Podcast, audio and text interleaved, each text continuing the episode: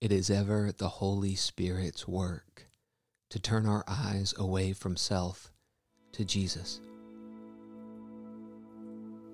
But Satan's work is just the opposite of this, for he is constantly trying to make us regard ourselves instead of Christ.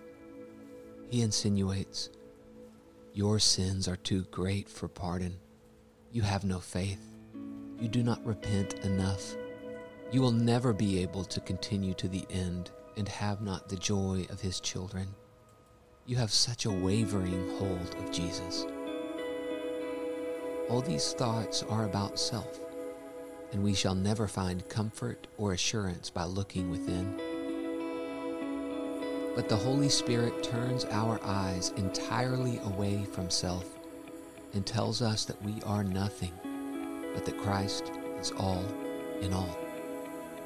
Remember, therefore, it is not your hold of Christ that saves you, it is Christ. It is not your joy in Christ that saves you, it is Christ. It is not even faith in Christ, though that be the instrument. It is Christ's blood and merits.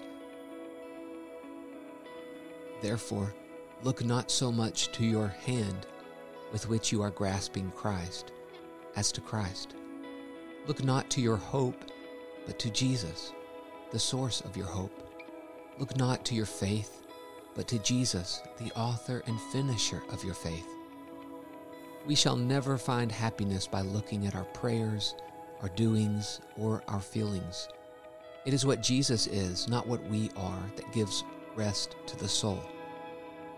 If we would at once overcome Satan and have peace with God, it must be by looking unto Jesus. Keep your eyes simply on Him let his death, his sufferings, his merits, his glories, his intercession be fresh upon your mind. When you wake in the morning, look to him. And when you lie down at night, look to him.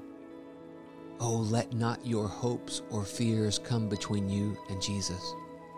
Follow hard after him, and he will never fail you.